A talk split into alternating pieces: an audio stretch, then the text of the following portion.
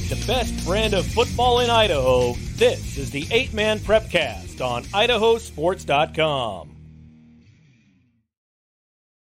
That's right. Welcome in. It is uh, season three of the Idaho Eight Man Prepcast on idahosports.com. Hard to believe it, but here we are. Hi, everyone. Welcome into our season three debut. My name is Brandon Baney, but uh, of course, the eight man expert you all came to listen to tonight is our great eight man correspondent, Will Hoenike, and the co captain of this show. Will, how's it going? Welcome back. I'm glad to be back. Glad to be ready to go for another season, but I, am just making it up as we go along. That's why we had to go get another expert for this year. That's right. Little surprise for all of our uh, loyal viewers and listeners. Before we bring in our, our correspondent that's going to be joining us this season, uh, just as a refresher, maybe eight man football fans are stumbling upon this for the first time. This is the Idaho eight man prepcast. Week in, week out, we are talking about the greatest game there is eight man football in the state of Idaho. And that's it. None of that 11 man stuff. Uh, so we're going to be here every week throughout the season. Uh, breaking down the biggest stories, the biggest matchups, the biggest performances week in, week out. Of course, we would love to hear from you, the fans. If there's a story or an athlete or a team you want us to spotlight, you can send me an email, brandon at idahosports.com, and we'll make sure we talk about it. There's a couple different ways you can get this podcast every week. You can watch the video version of it at the idahosports.com YouTube channel or Facebook page. You can also listen to this podcast on idahosports.com. Across the top of the homepage, you'll see a little tab that says Prepcasts. From there, there's a drop down menu, and then you click on Eight Man Prepcast. Or you can download and subscribe to this podcast wherever you download podcasts Google, Apple, Spotify, Stitcher, etc. Well, Will, I thought you and me is nice, but a trio is so much better. Actually, uh, the person I'm about to introduce approached us and said, Hey, I've got some free time now. I'd love to maybe hop on the show and talk about some eight man football. This is uh, a, a luminary in the eight man football world in Idaho. It is recently retired Carey Panthers head football coach Lane Kirkland. Lane, thank you so much for joining us. We're so excited to have you. Hey, this is going to be fun. Uh, I'm excited to join you guys and uh, talk about eight man football um, until I die. Oh, I appreciate being able to be part of this uh, tonight and this season. I like yeah. this setup, coach. I've got a ceiling fan back here, and you've got football helmets and pictures and stuff. Yeah, you can't let it go too far away. That's right. Yeah, T- tell us a little bit. So you you uh, retired from coaching the varsity football team at Carey. How long did you coach there, Lane?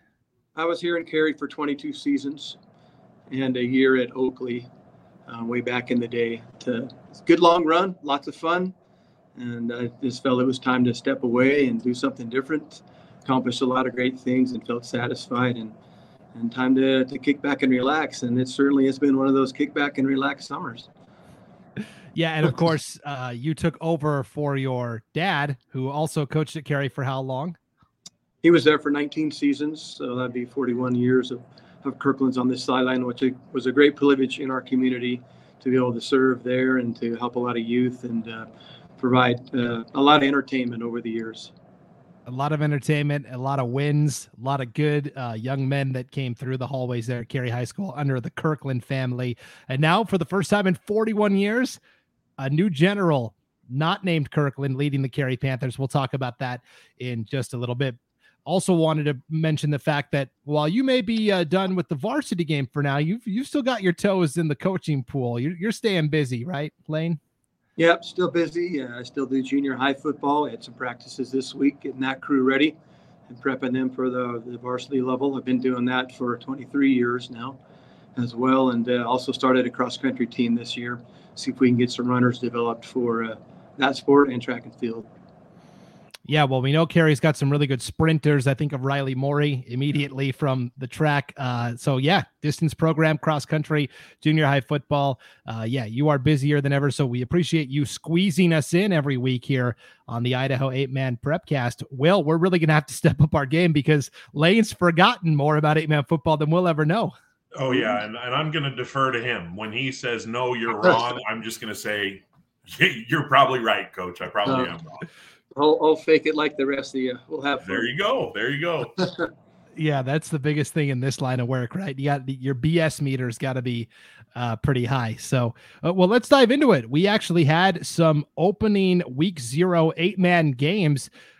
In the past, there was only a handful of games statewide in week zero. Last week, we had 20 across the state 11 man, eight man. So it seems like week zero is getting more and more populated. But specifically, we had a couple of eight man contests. And Will, most notably, up north in the North Star League, they started right out of the gate with conference games. So you had Mullan St. Regis taking on Clark Fork. They've been kind of the two big powers the last couple of years. You also had Wallace facing Kootenai. So right out of the gates, Mullan St. Regis defeats Clark Fork 20 to 6. And I think both teams walked away from that game thinking, boy, we could have done better.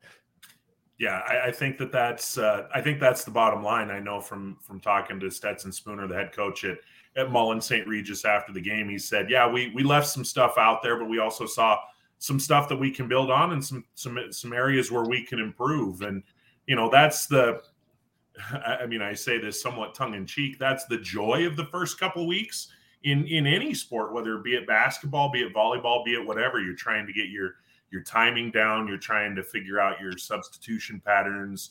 Uh, you're trying to fill some holes. And uh, I know that Clark Fork played without a couple of its its regulars in that game, which uh, I'm sure impacted the outcome of that quite a bit. And not to mention, uh, Mullan stopped him on fourth down inside the 10 yard line a couple of times in a two touchdown game. So it was a that, was a pretty for it was a pretty interesting contest, and, and it'll be interesting to see because those teams play twice. It'll be interesting to see what adjustments are made when they play each other again. Yeah, it was the coaching debut for Pat Young, the new head coach up at Clark Fork. He is a former Clark Fork player and graduate, so it's great to see him returning to his alma mater. And yeah, you mentioned it. Clark Fork came up empty twice in the red zone in a two score loss. And so the rematch should be really exciting. Uh, John Pruitt's going to be the main guy for Mullan St. Regis in the backfield this year, senior running back. But it was in the receiving game. He caught touchdown passes of 52 and 53 yards from a freshman, Connor Lewis. I guess, you know, Mullan St. Regis just got done with a four year starter at quarterback. Uh, and now they're like, okay, well, we'll just have another four year starter in Connor Lewis, uh, Will. Yeah, it's it's nice when you have that guy and you can uh, really work with him over a period of time. Coach, I know you've you've gone that route with some younger quarterbacks, and it can really pay dividends down the road. They get a lot of game reps, a lot of game experience, and it worked pretty well with Caleb Ball. Pretty good, wound up being a pretty good ball player for him. Yeah, he's now playing at I believe Montana Western uh, in Dillon. So. Mm-hmm. Uh, Coach Kirkland, I wanted to ask you about week zero. Some coaches like to have a game right out of the chutes because it gets them a little earlier practice time, but there's also a lot of rust you got to knock off. What what is your what are your thoughts on trying to schedule the game so early in the season that week zero? That's quick. Um, honestly, that's really quick. Uh, uh, I'm sure there was a ton of rust to get off, um, but now now they can start polishing and shining in those spots they need to. But uh, that that'll help them later on, um, as long as they stayed healthy and uh, they should be able to uh, to get pretty darn good by the midseason and, and finish strong by starting so early right now. Well, good for them. Yeah, and I think the reason, especially the North Star teams, do it is because uh, they have eight conference games because they play everybody twice, and then they have the option to pick up a non-conference game if they want to for nine. And if you start week zero, then you can build a bye week in somewhere in the middle of the year, which uh, definitely helps out.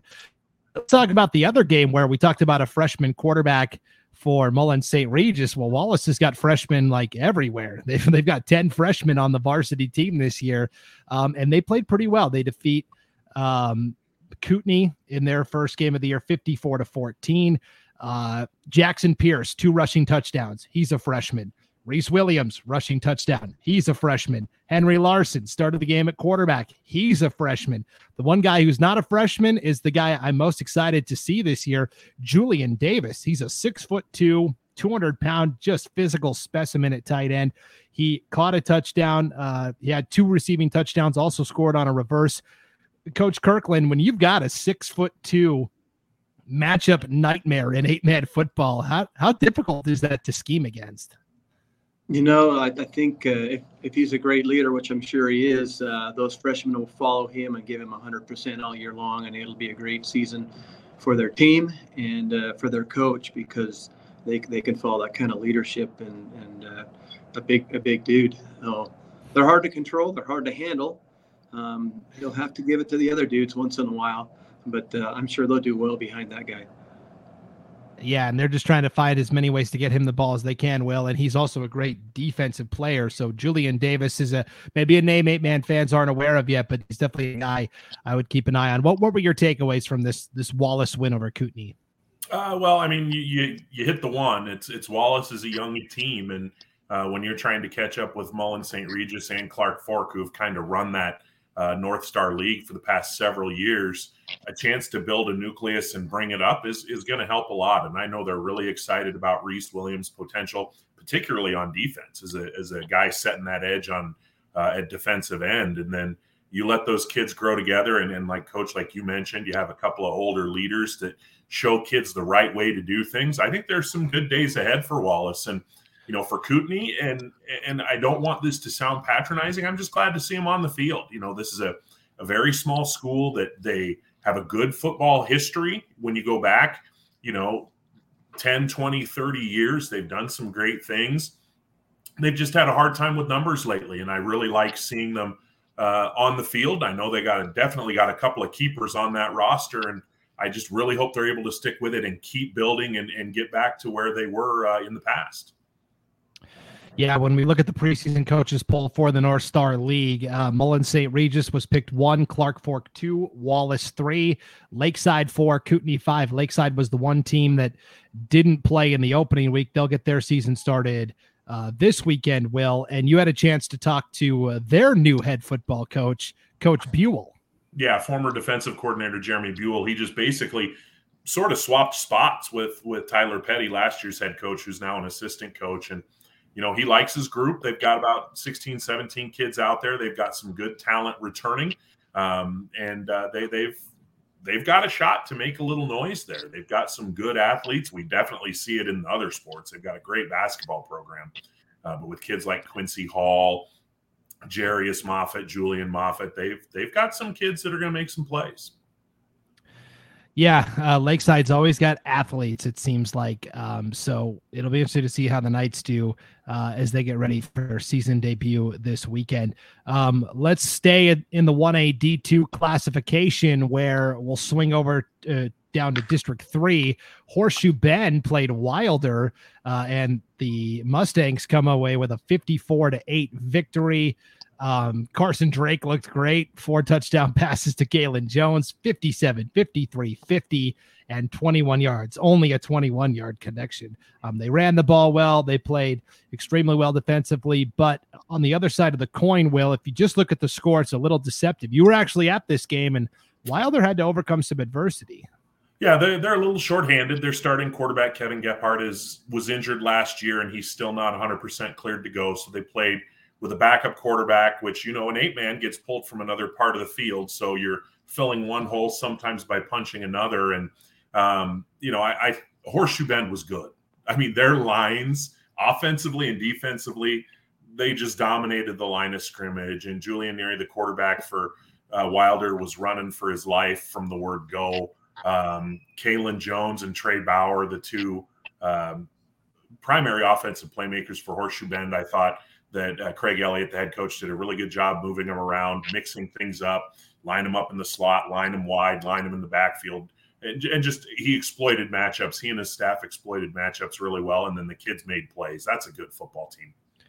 Yeah, and I guess before we dove into the District Three talk, I should mention this week on the schedule up in the North Star League, you've got Kootenai at Clark Fork, another league game there. Uh, Mullan St. Regis is going to host Superior High School from Montana. That game's going to be in St. Regis on the Montana side of of the pass, and then Logos is taking on Lakeside in their season debut. So Lane, let me ask you when you've got uh, an injury to your quarterback and you've got to move a kid from this position and then this kid's got to move here and you're moving all these chess pieces around, h- how many moves are you planning for, you know, in terms of swapping guys around to get a new QB in there? Well, we'll hit it right on the head there. You're going to make another hole likely somewhere else on the other side of the ball because your quarterback's probably tackling guys too on defense.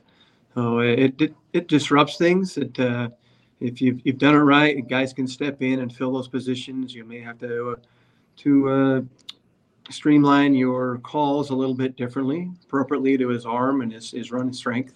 But uh, other guys will step up and fill in generally, and, and you hope the best that, that that new quarterback can step in there and do some good work. What in your career was there a time where you like literally moved seven guys around or just just to fill an an injury slot? Like, what's you know, the craziest time you had? uh, we've had injuries before. Uh, I know one time we had five starters out um, uh, after a lighthouse game, and then we had to play Dietrich, and we, we pulled that one off at home with five seniors out the, the next week. That's probably the craziest we experienced. But uh, kids did step up. We got it done, and uh, the, the horses just kept pulling the plow yeah, the horses kept pulling the plow. I think that might be the title of the uh, the episode. That's good. I always try to come up with a, a snappy. Let's go. I like it. Okay, so uh, overall in this long pin conference, uh, Council comes in as the defending champions.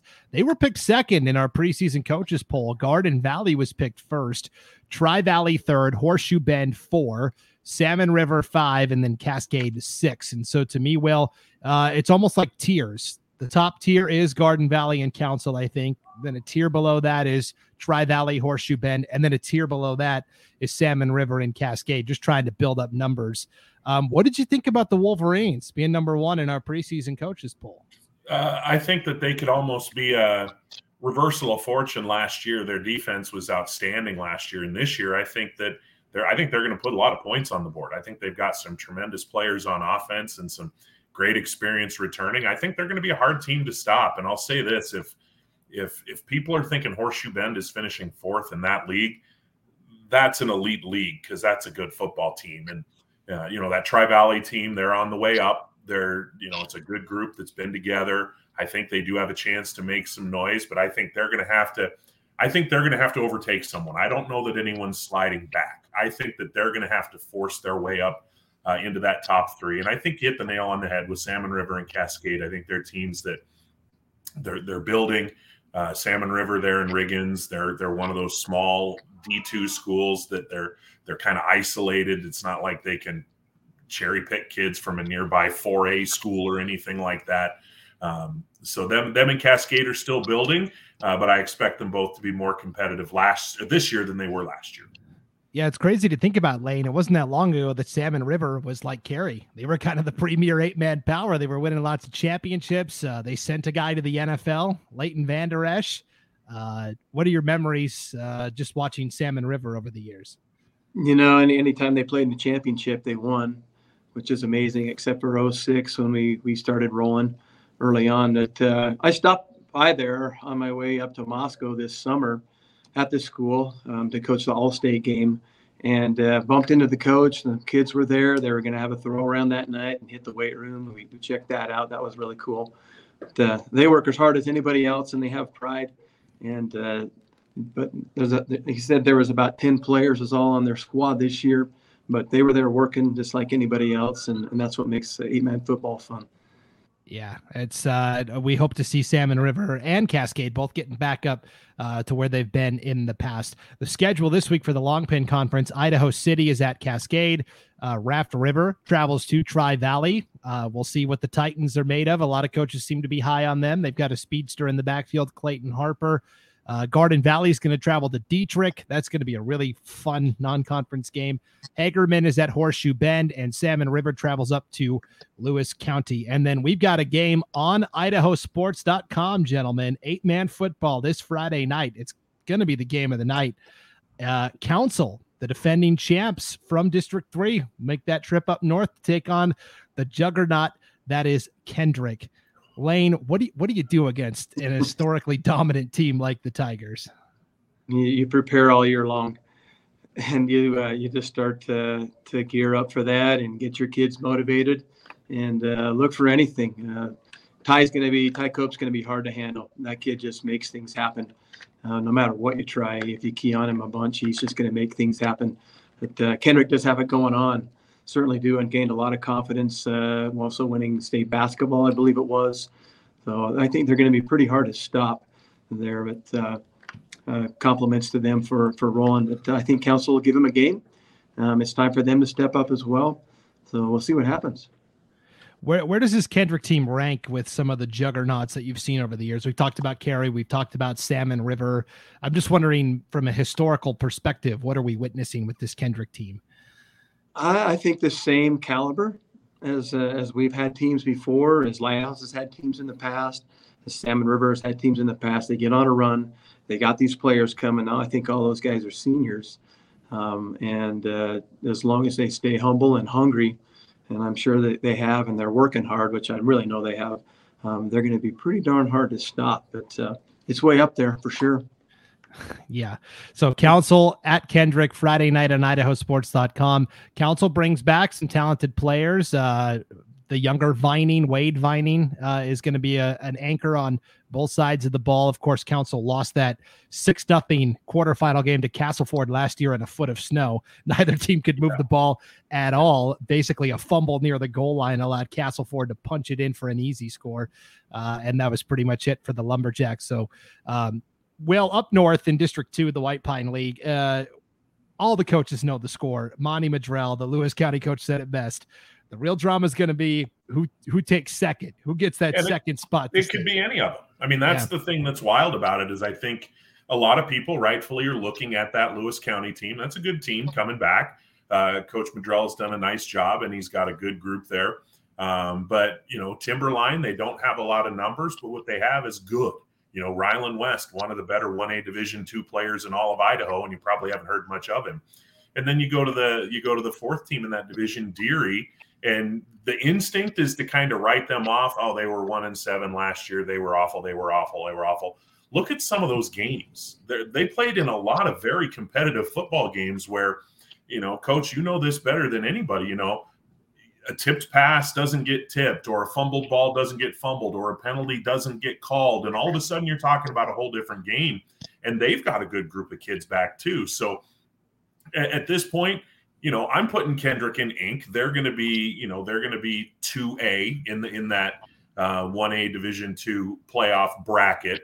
But as far as who is B coming out of that, it, it could be any of them. It really could.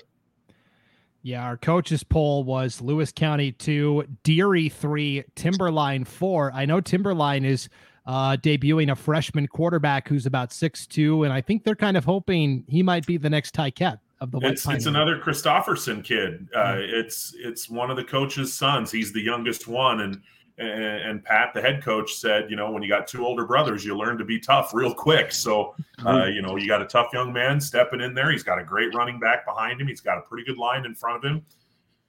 You know, we'll say it a lot. You know, and coach, we talked about this offline this week. You know, you you stay healthy, you give yourself a fighting chance. If you have some injuries, it's who adjusts the best. Yeah, it's yep, going to be really sure. interesting to see how this shakes out. Uh, so Kendrick is hosting council. Uh, Salmon River uh, travels to Lewis County. We talked about Deary will travel to Troy to play a 1A D1 school, and Timberline will play up at Lapwai this week as well. Uh, let's go to your neck of the woods, Lane. Uh, District 4, the uh, Sawtooth Conference, where uh, Dietrich won the league last year. They got all the way to the state championship game, nearly won nearly won the darn thing. It was one of the best games of the year. Lost to Kendrick at the very end, um, and then they said goodbye to a lot of talented players, including Cody Power, who's just you know a, a nightmare for opposing coaches. But the cupboard isn't totally bare. Connor Perkins is going to make the move from wide receiver to quarterback, um, and they've still got Brody Torgerson. They've got some good linemen. What do you think about Dietrich's uh, chances this year, Lane? You know, Dietrich's got some tradition going. They're proud of that, and they're they're working hard. Um, I know that uh, Brody Estelle do a great job there with that crew. Um, got to work with him a little bit in the Shrine game and such, but uh, I, I think they'll continue to play at a high level. I think they demand that there, and they'll get it. Um, and they, I think they'll play good, clean football this year. Uh, but we'll see how they fare against Camas, who's got a lot of seniors. That'll be a challenge for them this year. Yeah, well, this is a Camas County team that's bringing back a lot of talented ball handlers, both offensively and defensively. That really, I think, was the most impressive thing about the Mushers a year ago was so many takeaways on defense, and they bring back a lot of those guys. Yeah, the the one they lost, Cody Smith, the senior, he was kind of the the captain takeaway on defense, but you know his cousins, uh, you know, the, are are still there. Um, Emmett Palin's still there. I mean, you still got a lot of kids who um, are, are going to do damage, and, and they're going to be they're going to be a tough team to beat up there in, in Fairfield. And um, I think Coach was was right on with with Dietrich. They still got some good players there, and and they got tradition. There's something to be said for expecting to win versus hoping to win. And I think when when Dietrich puts on the pads and the helmets, they go out there expecting to win. Our preseason coaches poll had Dietrich one, Camas County two, Hagerman three, Castleford four, Hansen five, Shoshone six. Uh, so last year the top three was Dietrich, Camas, and Castleford. Castleford actually took second. Um, they infamously, or famously, I should say, had 12 players. They called themselves the Dirty Dozen, and uh, eight of those 12 graduated. Lane. So that means four guys coming back from last year. Uh, Coach Brian Lowry is going to have to hit the hallways, find some guys to play. he probably he already has. I'm sure he's probably been over to Buhl to to uh, to buy some guys in there. But uh, he'll he'll do his best there at Castleford, and he's always smiling no matter what, and they'll they'll work just as hard as anybody else.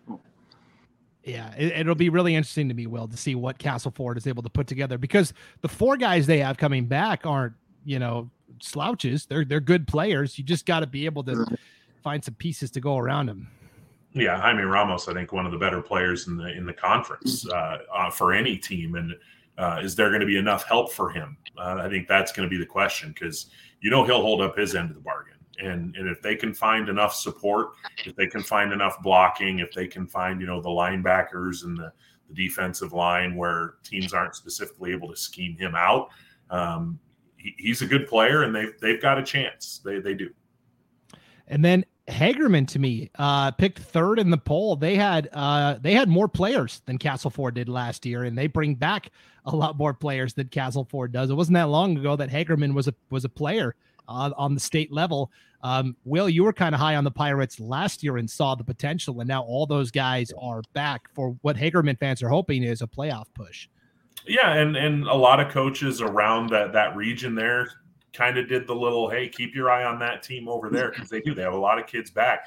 Uh, Kai Kendall's a kid that we called his name several times last year. He had a number of big games for them, and when you're bringing a lot of kids back with a lot of experience, um, you know the next thing for them is to figure out how to win games. And if uh, you know if the, if the talent can catch up, if the, if the um, I'm trying to think of the way to phrase this where it makes the most sense, but um, the, the, the talent is there. I guess is what I'm saying. So when when the mentality uh, matches that and they start winning some games, it could take off and they could be a tough team to beat. How difficult is that as the coach, Lane, to take a team where it's it's younger players, sophomores and juniors, people aren't expecting much, and you're able to kind of come in and, and be the David now it flips and you're the Goliath and people have expectations now. How do you how do you manage those as a coach? Well, I, I think Will is right right there. As soon as they figure out the mentality process of winning games, I think they'll be very good. And I think they're taking that step forward. Um, I think they had some success last year. They have big kids there. I know that there's a couple sophomores on that team that were completely dominant during uh, junior high years, and those guys are going to roll through, and they're and they're big dudes, and they hit the weight room um, I think they use that place a lot and are proud of it. So I anticipate some good things happening there if they can make the right call and keep the kids motivated and uh, and get some commitment, a little bit higher commitment level. They should do really well. Yeah, Hagerman's got so many kids. They're actually moving up to 1A D1 next year. Uh, Kendrick is moving up as well. And Carey, I believe, Lane, right? They're moving back down to 1A D2. Yep. Yeah. Okay, so uh, that'll be interesting to see all the changes that happen uh, for the next two-year cycle starting. Sure, Dietrich and Camas and some of those schools are just thrilled to have you guys back, Coach. Yeah, they already called and said, "Well, we'll schedule you right now." yeah, yeah, it's, it's been fun to play up a level. Honestly, a great challenge for uh, for Carey to play up a level and uh, very entertaining. And we, you had to step up your level of coaching as well. But yeah, changes. Yeah. Yeah, you guys held your own last year. Great epic semifinal with Oakley. You guys were right there in it. Um, and and really I think a lot of people thought maybe that could have been the championship matchup, but semifinal and is what it is. So uh, we'll wrap up our last conference here at the 1A D2 level. It's District 5 and 6, the Rocky Mountain Conference. Well, this conference almost doubled in size. Last year, all we had was Rockland, North Gem, and Watersprings. This year, we've added Mackay and Clark County back into the fold. This is exciting. Yeah, it's, it's really exciting, and it, it adds a lot of intrigue to the league where – um, you know, North Gem looking to bounce back after being a little bit down last year. Uh, Rockland has some really nice pieces with with Teague Matthews and his his teammates there. They should be able to put some points on the board. But uh, when you look, for instance, at, at Mackay, uh, that's a team where they had um, they co-opted with Challis last year, and a few of Challis's better players were actually Mackay kids. So now those kids will be wearing uh, the red and white of Mackay and playing under the Miners banner once again. So it's going to be really interesting to see how quickly that that ball starts to roll uh, in in Mackay. And then Watersprings having to replace Drew Plocker, who was just a phenomenal player uh, on the college football roster down at Arizona Christian. That young man could get it done in all aspects of the game. How they replace him, I think, is going to be really interesting. Um, you know, are they going to have to have is one player going to step forward, or are they going to have to do kind of a uh, you know death by a thousand paper cuts and have five or six different kids step up and contribute in different ways? But I think at the end of the day, I think it's going to come down to North Gem and Rockland again, um, and then the rest of those teams are going to be you know fighting to get up into that top top two. Yeah, there's a lot of crossover this week between District 4 and Districts 5 and 6. Uh, the matchups Shoshone is going to play the Murtaugh JV. That's really the the one game that isn't a crossover. You've got uh, North Gem traveling to Castleford. You've got Watersprings traveling to Hansen. You've got Richfield traveling to Mackay. And the big game is Camas County at Rockland. This is going to be two teams that have high playoff expectations meeting really up in a week one. Yeah, it's going to be a really fantastic battle. So last year, uh, Rockland had Teague Matthews, the six-five, just all world talent out at wide receiver. And a couple games into the season, they they moved him to quarterback, and things really took off. Rockland had been scuffling a little bit. They moved him to quarterback. It added a, a new dynamic to the offense. Lane, how common is that where you get into you know a couple games into the season and you go, you know, it's just not working let's take our best athlete and put him at quarterback and see what happens? Um, I, I, think it's more common than we we think. Uh, I know one year my, my dad had a guy at center, and the next season when he was a senior, he was quarterback. Um, he's just talented, good with the ball, smart, you know, and that's what you need back there. And if that's the guy, put him back there and, and let him run your team. And Teague uh, Matthews is one of those kind of guys to to make things happen as a great leader um, with the Bulldogs and so we we may see him play both again this year. Uh, we won't know until we actually see Rockland take the field, but they they seem to have some really good athletes. Big question with them always is can they get enough linemen uh, to buy enough time for all those great skill players? Um, and North Gem, uh, well, there's no mystery about what they're going to do. They're going to line up and run the ball 50 times. Yeah, they're they're just gonna you know when it was Bridger Hatch, it was you know, snap and just let him pick a hole and run. And it's a little more balanced now with they've got some good running backs there. Um, and so it's going to be a little bit more, uh, uh, a little more streamlined of an offense, if you will. But it's, you know, head coach Corey Hatch, that's what he does. You know, he, he's, and he's not shy about it. Like some coaches are super protective. They don't want you to know what their personnel is, what they're doing. They don't want anybody to know anything you could call him right now and he'd probably tell you the first five plays he's going to run. And then he'll say, now it's up to you to stop him. And that's how much faith he has in his kids and his game plan. And, and they, you know, they execute it well. Yeah. You've got to like the confidence there from Coach Hatch, Lane. Yeah. You know, it was fun to watch Bridger play and to, uh, to coach against him. He, he killed us quite a few times. I think he had 250 yards against us, and we knew we needed to key on him. And uh, he was just a dude. And it takes a lot of guts as a coach to be disciplined enough to keep giving that uh, ball to your your best player over and over again. But that's that's how you can win games as well. Your best player needs to have the ball in his hands, and and if North Gem uh, believes in that, then the kids do, and uh, they roll with it. We'll see what happens. Yeah, I'm really excited to see what North Gem can do this year, and of course, it'll all hinge on that game with Rockland towards the end of the season. So that's kind of what's happening at the 1A D2 landscape. There's a lot of really good teams. Obviously, Kendrick is still kind of the favorite, but uh, you know, everyone's going to be lined up like uh, you're going to hit the pinata, and Kendrick's going to get their best uh, effort every single week. So it's going to be fun to watch that as the season progresses. Let's go to the 1A D1 ranks on our season preview. Uh, and we're going to start in the Snake River Conference because it's like the Pac 12, the Conference of Champions. All the champions seem to come from there. Oakley has been on some sort of run lane these last couple of years, and they've got enough pieces to, to pull it off again. This is a really talented Hornets team and a good coach in Brennan Jones. Correct, uh, and a lot of depth, you know, and great tradition coming. And uh, those kids get a lot of reps uh, in the JV program and uh, a lot of reps in the varsity program. And uh, Coach Jones demands that out of them. I think the other coaches do as well.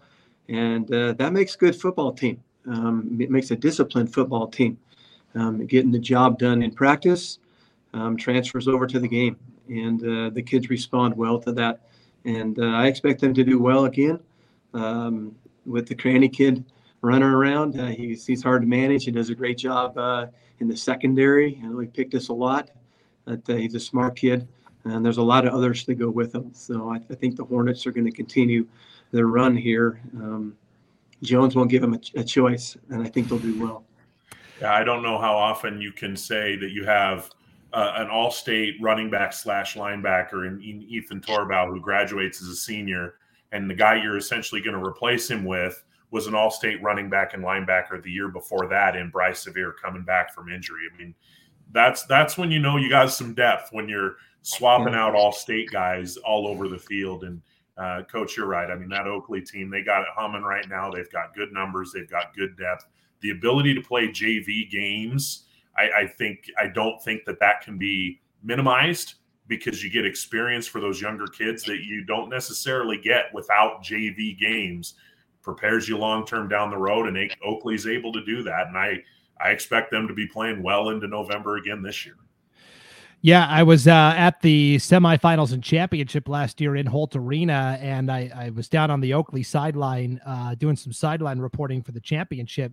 And I look over, and they've got three ball boys that are about fourth, fifth grade, and the last names Cranny and Bingham and Beck, yeah. and it's like Imagine these families. Yeah. yeah. I know, right? Shocking. So uh, the the factory continues there at Oakley. The big question Coach, is: Do you have any more Simpsons coming? Oh, in a little while. Okay, I was going to say you've had a Simpson running the ball for about the last 38 years in a row. Yeah, there's two coming, but it'll be four or five years. Okay. Yep. That's that's everybody else's window. Okay, this is your chance, and then when the Simpsons come, it's all over. Uh, so so Oakley is the favorite. Uh, the question is going to be who takes second, and we got some wild answers. Uh, we ask every coach to confidentially kind of pick how they think the conference is going to shake out. And then that's how we form our preseason coaches polls. And I saw, uh, I think, five different teams you know be listed in that second position officially lighthouse christian and raft river tie for second Carey picked fourth murtaugh fifth Valley six, Glenns Ferry seven. The top five teams all got to the playoffs last year.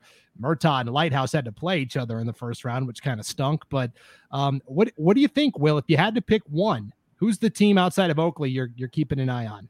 I, I would lean towards Raft River and Carey just because of the history aspect to them. Again, programs that know how to win. They've they've been through the fights before and and they've come out clean on the other side. Um, but with that said, you know, Murtaugh seems to be that team that perennially is just kind of knocking on the door. They're right there. They're close. And and I really like what Lighthouse Christian is able to do, spreading you out and throwing the ball around with uh, Jack DeYoung and and uh, Justice Schrader. You got some good players on that side. That's going to make life miserable for some defensive coordinators down in the Twin Falls area. So I asked Will to pick one team. He proceeded to list all of them. Lane. Well, no, is- I'm saying I'm going to go either Raft River or Carey. That's that's what I would do. Those are though I, I, would put Oakley on top, and I would put Raft River Carey right behind them. And that's not to say there's a huge gap a gap between any of them, but I just I like the experience factor uh, with with Coach Evans, and then with with uh, Coach Kirkland's the new staff there, Coach Saili, and on all his players. The just the experience factor I think is big. Yeah, uh, I want to. Is it John Saili? Is that how you say his name, Coach? Saili, yeah. Yep. Okay. Uh, he he. I like him. He's an energetic guy. Uh, I got to interact with him very briefly, uh, just exchanging emails. Um, and he he's a high energy guy. I like him a lot. Um, what is a team that you've got your eye on outside of Oakley in this conference? Um, I, I like the tradition at Raft River. Um, I don't know if there's enough enough depth there to get it done in a second place position, and so I would I would honestly pick Murtaugh. Um, with Junior Benitez coming back and uh, talking with Jensen uh, a lot during track and field, and and just hearing him and seeing the number of players that they had, I think it's time for a Murtaugh breakthrough, honestly, and to uh, to finish a little one more game or two more games into the the final season. Yeah, that was such a crushing loss last year. I think it was week three. Uh, Junior Benitez went down for the season, and and Todd Jensen is a busy guy at Murtaugh. He coaches football, girls basketball, track. He's the AD. I mean, that guy is all over the place, uh, always getting stuff done. Uh, so Murtaugh was fun. I got to go there for the first time last year for that first round playoff game against Lighthouse Christian. That was a game that Murtaugh probably feels like they should have won. They turned the ball over a couple of times. They had some uncharacteristic fumbles.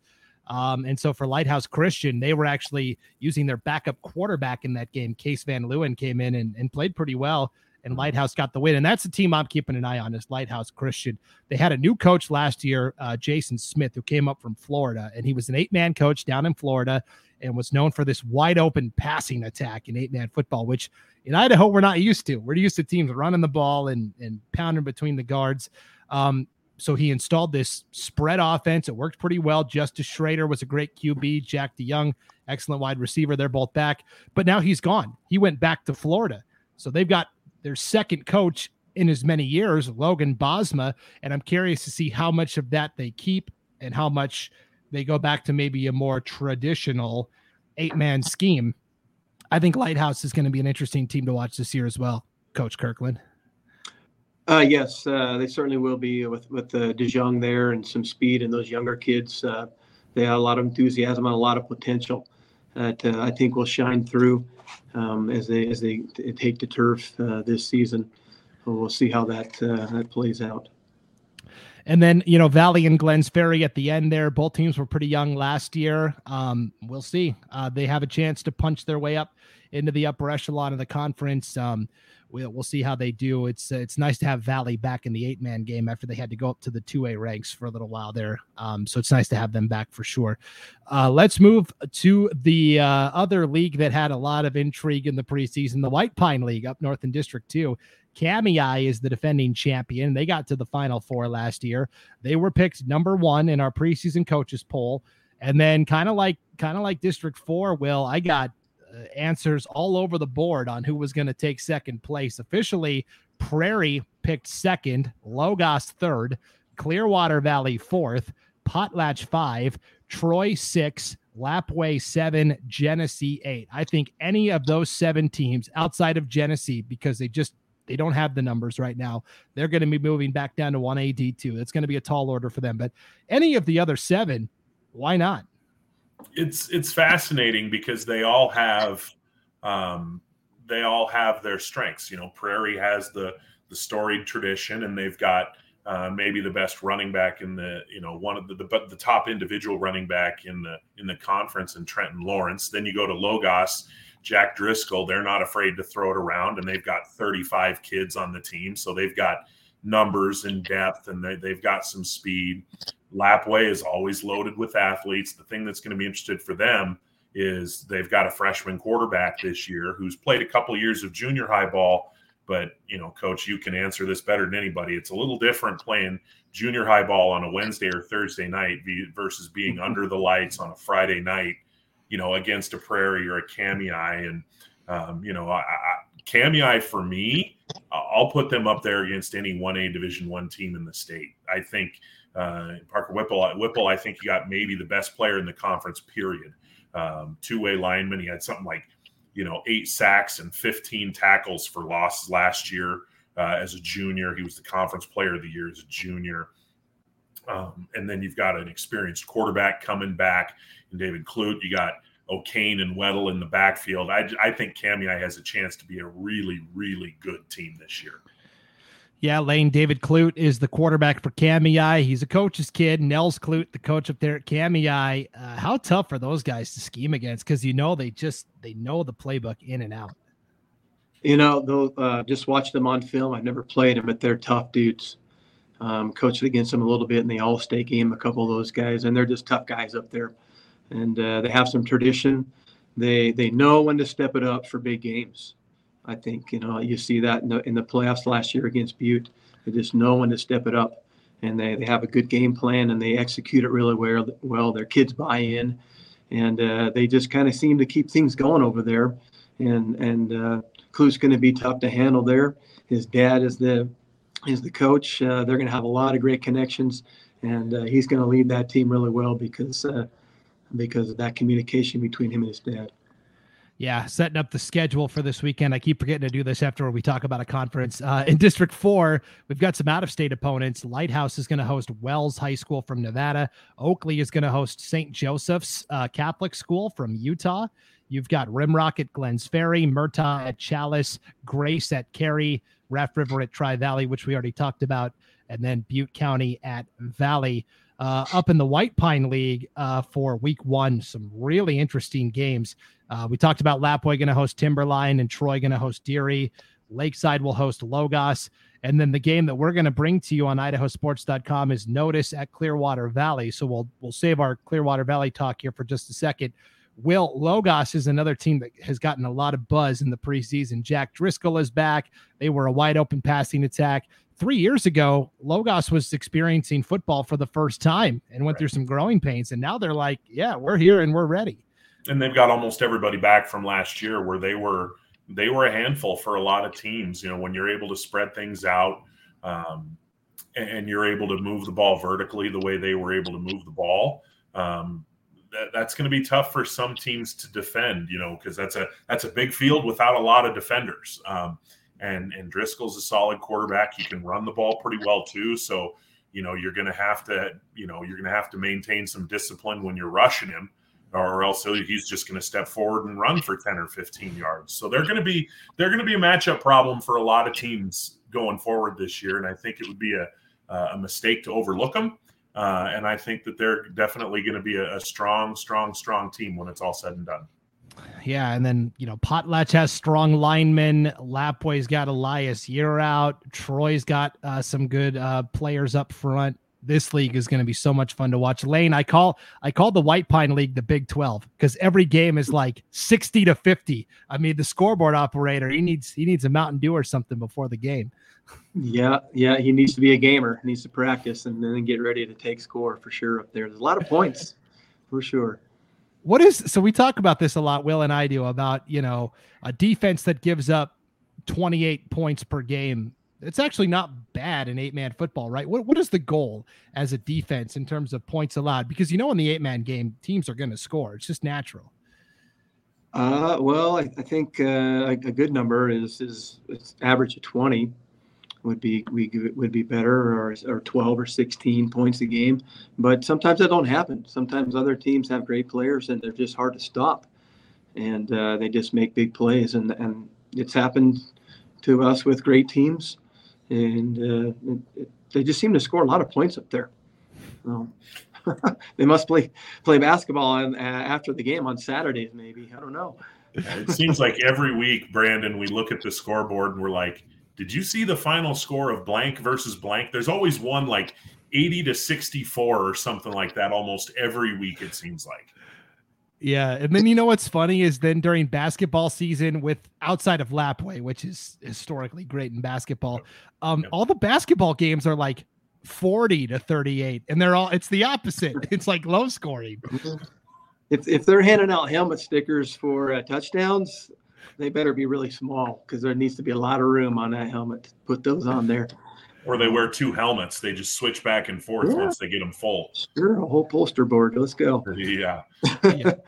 yep. All right. Well, let's talk about Clearwater Valley. We are going to be showcasing the Rams on Friday night on idahosports.com. Yours truly. I'm going to be there broadcasting this game. I'm really excited as Notus will make the trip up from District 3. Notus has has basically controlled District 3 the last 3 years. Clearwater Valley finished second a year ago, lost to Kamiah in a very tight game that basically decided the White Pine title. Uh, Alan Hutchins, the head football coach at, at, Clearwater Valley and the athletic director, good friend of the program. He uh, he was the tournament director at the 1A state baseball tournament this year, and that's where I was broadcasting. And he was it was like May, and he was already lobbying me to, hey, you got to come broadcast this game. Oh, Notus yeah. in Clearwater Valley, this is going to be a great matchup. Will, it's exciting to see Notus uh, taking on a tough opponent and, and making the trip up north after Clearwater Valley came down and played Notus last year. Yeah, Clearwater came down here last year, and uh, you know they've got some they've got some great players up there in Kooskia. When you're talking about Bass Myers, uh, you know if you're doing an all all name team, you know a kid that plays for a high school that's right along the Clearwater River, and his name is Bass Myers. I don't know how you can leave him off an all name team, but he happens to be a hell of a football player too, and and they've got they've got good skill to go around him. You know, Pickering, Schilling, they've got good players to go with him. They're going to be competitive. They're going to be a tough out, and and that first game against Notus, that's going to be a really good test for them. On the flip side of that lane, Notus comes in uh, a little banged up. Uh, two key players that they were counting on this year. Uh, Ian Hill is going to be out for six or seven weeks. You know, you hopefully you get him back for maybe a game or two in the regular season, and then and then a playoff run. Um, and then a, another player they were counting on uh, is out for the season. Um, the name is escaping me. Gunner Will. Campbell, the running Thank back. you. Yep, Gunner Campbell. And, and, both of these guys were going to be running back, fullback types, and then linebackers. How devastating is that when you lose? It's really like losing four starters because they go both ways. Yeah, that's tough, especially early season and and some of your better players. Uh, hopefully, that doesn't take a bunch of wind out of their sails, uh, the player sails, and uh, they just uh, take it in a different approach and just go forward and, and work to fill those positions. But it's tough. It's tough. Uh, you don't want to lose a good dude right off the bat or two. That uh, that can be devastating in programs like that, especially after the number of great kids they graduated. But uh, I think Coach Woodland will put some good things together. They'll rally and uh, and they'll still be the Notus Pirates.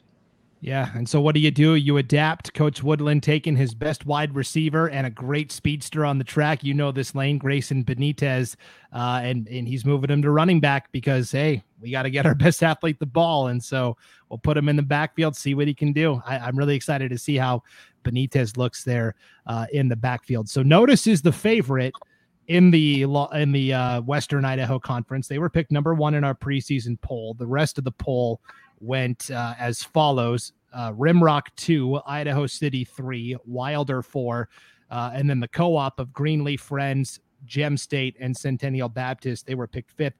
Will, with these injuries to Notus, how much has the gap narrowed between the Pirates and, oh, you know, Rimrock? Idaho?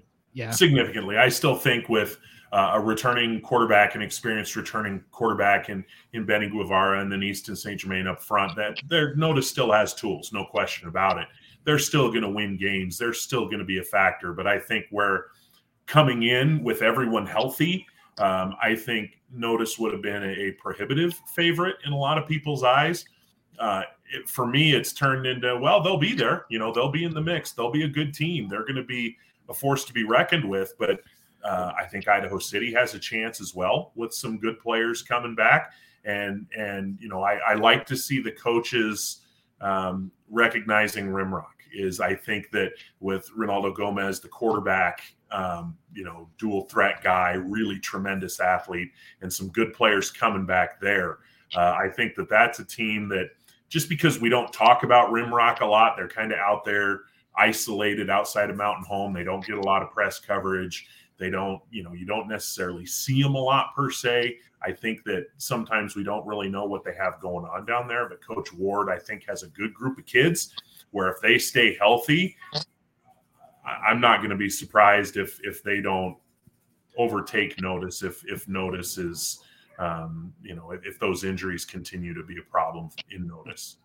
Yeah, Gomez not only uh, a weapon uh, at quarterback, but with his leg as well. Pretty good kicker. He was three for five on PATs last year, which we know how tough it is to make kicks in eight man football.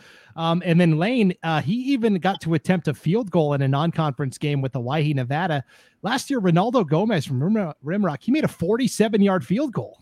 Have you have you seen a kick that long in eight man? Uh, just from Wilder uh, back in the day.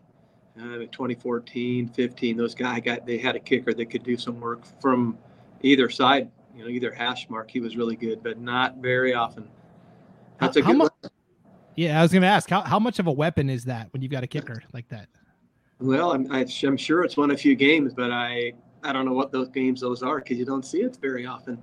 But uh, good for them. If uh, if you can kick, get it get it done with your leg. Get those three Yeah. points. Yeah. So There was a game, a playoff game, Brandon, a few years ago. It was in Wilder. Wilder was playing Potlatch, and uh, Kyle Dalsolio, the head coach at Wilder, had a kid, and it might be this same kid that you're talking about, Coach. Uh, came out there in the first half and banged home about a 30 yard field goal, um, and it made the score at the time.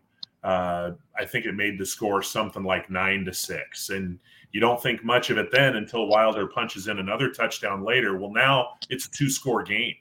So Yep. instead of it being 12 to 6, it's 15 to 6. And it completely changed what Potlatch had to do. And as a result, it took Potlatch out of their game a little bit, and, and Wilder was able to win the game. Yeah, that's tough for sure. Uh, so Rimrock narrowly missed out on that second playoff spot. Idaho City got it last year, and then uh, that's a team you saw right away in the playoffs lane. Idaho City. The the story surrounding this conference, and, and it will continue to be the story until a team actually breaks through in the playoffs, is on a statewide level, can somebody from District 3 get a win? Uh, Notus, despite all their success, they've gone 0 3 the last three postseasons. Idaho City was bounced right away by your squad. How tough is that when you're carrying the flag, not just for your team, but for your conference that just hasn't gotten a win at the state level in such a long time? You know, you, you can take pride in winning your conference, and I think that's where it begins for, for programs like that. And then you just give it your best uh, from there on in that first round or in the play-in game, wherever it stands. And uh, you just gotta gotta keep swinging, go to bat, and uh, maybe one of these one of these uh, years they'll, they'll get that win and move to the next level. It's got to happen at some point, right? I mean, just Sure. mathematically, at some point, somebody in Right. District 3 is going to have a good enough team to go punch somebody in the mouth, right? Right. And, uh, and sometimes a kid will move into your school and, and take you there. So you can hope for that. Yeah. Definitely. You can hope Santa comes uh comes a couple months early, drop, Yeah. drops a player in your lap for sure. Um, okay, let's wrap up with uh well, first the schedule of games for District 3. Idaho City is traveling to Cascade. We talked about Notus going to, to Clearwater Valley. Um, and then you've also got Rimrock traveling to Glenns Ferry. Uh, and then we'll wrap up with the High Desert Conference. This is District 5 and 6 over in East Idaho. Grace got all the way to the 1A D1 championship game last year. They actually got a game under their belts. They beat uh, El Capitan, Arizona. I know nothing about this school, but uh, they won 34 to 16. So the Grizzlies are 1 and 0. Um, Butte County is always tough, and Challis is on their own this year. That's how the preseason poll went. Uh, it was actually Butte County picked first, Grace picked second, and then Challis picked third. Well, we talk about it. Butte County's always got one of the biggest sidelines. They've got bigger sidelines than like some 11 man teams. Oh yeah, there are three A and four A teams that would would kill for the depth that Sam Thorngren has there, and they'd probably kill for the running backs that he seems to have year in and year out too. I don't know where he finds them, but he always seems to have one big old workhorse who, you know, if you need to give him the ball thirty times, he's going to give you 150 yards and a couple of touchdowns. And uh, you know, I expect them to be. I expect them to be right near the front of the line again this year. I expect them to be a good team once again. Yeah, Lane, what did you get to watch Grace much last year? I mean, they you they were on the opposite side of the bracket uh, as you guys in the playoffs, but they obviously played in the in the championship. Well, we played in that first game and got to experience that with uh, seven turnovers. But uh, watched. I, them I wasn't I, I Yeah, wasn't going to bring bring that, that up. one up, Brandon. Sorry, I wasn't going to go there, but yeah, sorry, but uh, so yeah, we saw them. Uh, we saw a lot of them on uh, on offense uh, or defense, I should say. But uh, anyway, they watching them on Hudl, you know, throughout the year, they they got better. They lost uh, a kid early on. I think the Kimball kid it was, um, but he's back this year. Uh, Grace is Grace is tough. Um, they they they get it done, and they've started early. I think they'll be really prepared for this season. They're they're coming to Carey um, tomorrow night, and we'll, we'll see what they bring there. So, uh, yeah, good tradition there that uh, they've got going on in the eight man game, and uh, you, you get hungry, hungrier once you've uh, reached that final game. Yeah, are you going to go watch that game tomorrow night, Lane? Yeah, I'm calling it from the the crow's nest tomorrow night, so that should be interesting. Okay, this is a good warm up for you then. All right. yeah. okay. Uh, perfect. I'm I'm really curious to to hear your thoughts on Grace because they are a team that is notoriously difficult to glean anything from unless you are playing them or you go with your own two eyes. Because you know a lot of teams will have film out there on the internet that I can go look at, and uh, there's like nothing. And and there's also, you know, we like to highlight individual players that have had good performances and, and from grace we always get yeah it was just a good team win. Yeah no no no notable individuals just a good team win. It makes our job difficult at times uh, will as we're just we're trying to the reason we do this prep cast and, and this was how i wanted to end the show was just a conversation at large about uh, information and get getting i would say 95% of the coaches we work with are awesome. You know we ask questions they get back to us we ask questions about their athletes, their kids, they get back to us. This that's the reason we're doing it is to put the spotlight on these student athletes um, in the great state of Idaho. We're we're not sitting here talking because we like to hear ourselves talk. We're doing it for all of our eight man athletes. And when you get certain teams or coaches that aren't cooperative, it just it makes our jobs difficult. Yeah, the Idaho eight man Twitter account, which I started a few years ago, it started in um, and, and, Coach Kirkland, you can probably talk a little bit down in Twin Falls, watching the way that uh, the Times News newspaper has had their resources restricted, and um, you know the Lewiston Tribune doesn't have the same amount of resources that they used to have. The uh, Idaho State Journal over in Pocatello, the Idaho Statesman here in Boise. Um, you know the the sports reporters in the state they want to go to these games, but they're very limited in in in what they can do and where they can be and stuff that they can do. So they they they kind of they rely on on on coaches and on people like Idaho Sports and whatnot to to learn more about these teams. And um, you know, all we want to do is tell good stories. You know what I mean? We're not we're not trying to tip anybody off. We're not trying to give anybody a competitive advantage over anybody else. We just want to tell good stories and make sure that kids in small communities across Idaho who may not ever have another chance to be in the spotlight get their moment in the sun. And and that that's my goal. That's the entire purpose in, in what i do here is to uh, make sure that you know people might not know who porter whipple is outside of the white pine conference or white pine league if not for places like idaho sports. And as it is he's one of the best football players in the state of idaho and we may not know anything about him if not for um, you know the lewiston tribune or or um, you know, the, the T- KLEW TV or something like that. So uh, th- that's that's my dog in the fight on this. Is, is I want the kids um, to get the attention and the recognition, and the communities to get the attention and the recognition that they deserve. Right. Who doesn't want to hear their name on a prep cast or a broadcast or see their picture in the paper or their, their names in the paper with a story to go along with that? And uh, it has been a struggle with newspapers. Uh, the Times News is has uh, been restricted and kind of dropped that. And it's kind of sad because people love to read about it. We have a lot of old, every town's got a lot of old folks that read the paper still, and they want to see that uh, that report there, and it's not there. But uh, it does, I think, become the responsibility of coaches to call that stuff in, to be proactive, to call whoever the sports editors are, and to, to get them that information and to respond to uh, to you guys and get them that information to Idaho Sports and get it put out there so that, that recognition can take place. Um, that that's important for programs, important for kids, and important for parents to be able to see. And uh, I think what you guys are doing is is awesome, and uh, people can refer to that and uh, and gain those clips and send them on to family across the nation.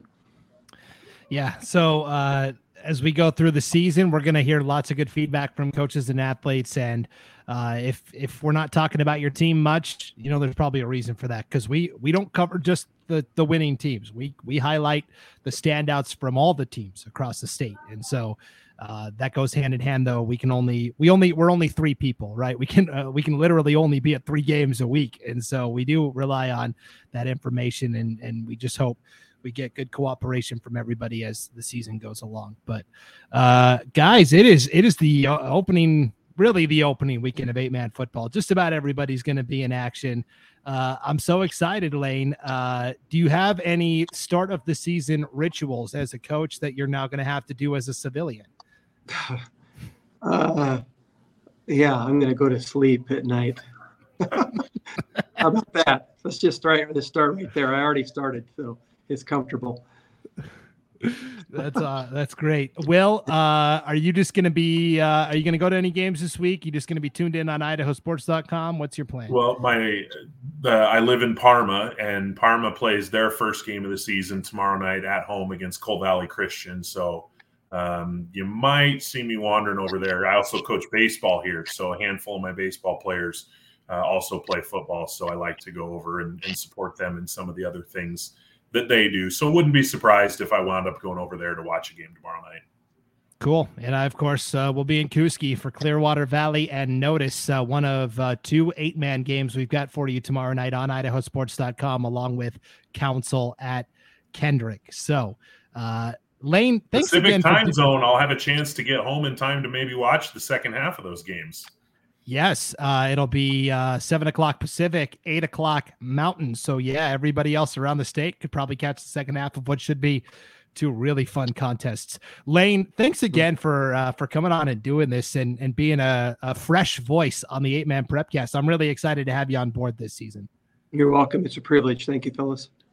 All right. Well, thanks for tuning in, everybody, uh, to the Idaho 8 Man Prepcast. We'll be back again. We're, we're probably going to record every Thursday night, and we'll have it for you first thing Friday morning to get you ready for game day. So uh, be on the lookout for that and subscribe this podcast wherever you subscribe. Uh, for Will Hoenike and uh, Coach Lane Kirkland, I'm Brandon Baney. Thanks for tuning in to the Idaho 8 Man Prepcast on idahosports.com.